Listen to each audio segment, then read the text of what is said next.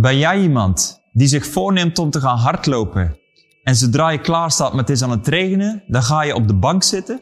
Of ben je diegene met uithoudingsvermogen die toch naar buiten gaat en gaat rennen? Uithoudingsvermogen is de basis van high performance. Als jij niet in staat bent om uithoudingsvermogen te creëren, dan stop je bij het geringste wat er tegen zit. Uithoudingsvermogen, oftewel endurance, is doorzetten onder druk. Als het saai begint te worden, als het tegen begint te zitten, maar je blijft doorpushen.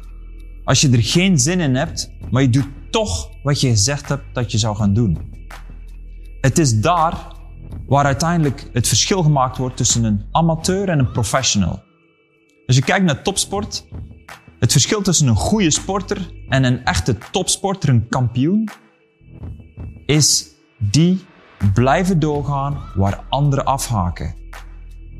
Kijk maar naar een Pieter van de Hogeband of een Mathieu van der Poel of uh, de gebroeders Borlée in België. They just never quit. Het is als het ware je mentale context, de positie waar jij vandaan komt. En niet zozeer die externe factoren die altijd als reden en excuus gebruikt worden, maar het zitten in jezelf. Uiteindelijk is uithoudingsvermogen creëren noodzakelijk om tot een bepaald resultaat te komen. Ik ben triatleet en ik weet er zijn drie disciplines in sport. En nee, het is niet het uh, zwemmen, het fietsen en hardlopen, zoals je zou denken, maar het is voeding, de fysieke inspanning en de mentale wedstrijd. En het is dat laatste waar het verschil gemaakt wordt. Het is daar waar je in staat bent om te dealen met die man met de hamer die sowieso komt.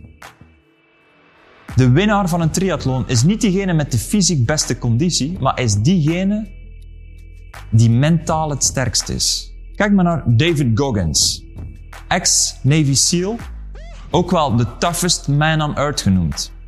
En hij heeft de 40% regel. Dus als het ware, als jouw mind zegt dat het tijd is om te stoppen, dan ben je werkelijkheid nog maar op 40% van je echte kunnen. Dus het is niet zozeer je lichaam of die externe factoren, maar het is je mind die je doet stoppen. Je bent al lang mentaal gestopt voor je lichaam eigenlijk stopt. Kijk maar naar 1 januari. 3,8 miljoen Nederlanders die starten met goede voornemens. Dit jaar ga ik de 400.000 euro omzet aantikken. Klinkt goed, maar onderzoek wijst uit dat na vier weken 98% van al die goede voornemens compleet van de baan zijn. Hoe komt dat nu? Dat goede gevoel, die motivatie die er is in het begin, die sterft af. En wat blijft er over? De realiteit. En het blijkt ineens toch pittiger te zijn. Er komen dingen op je pad. Je krijgt mensen die hun toezegging intrekken, die het te duur vinden.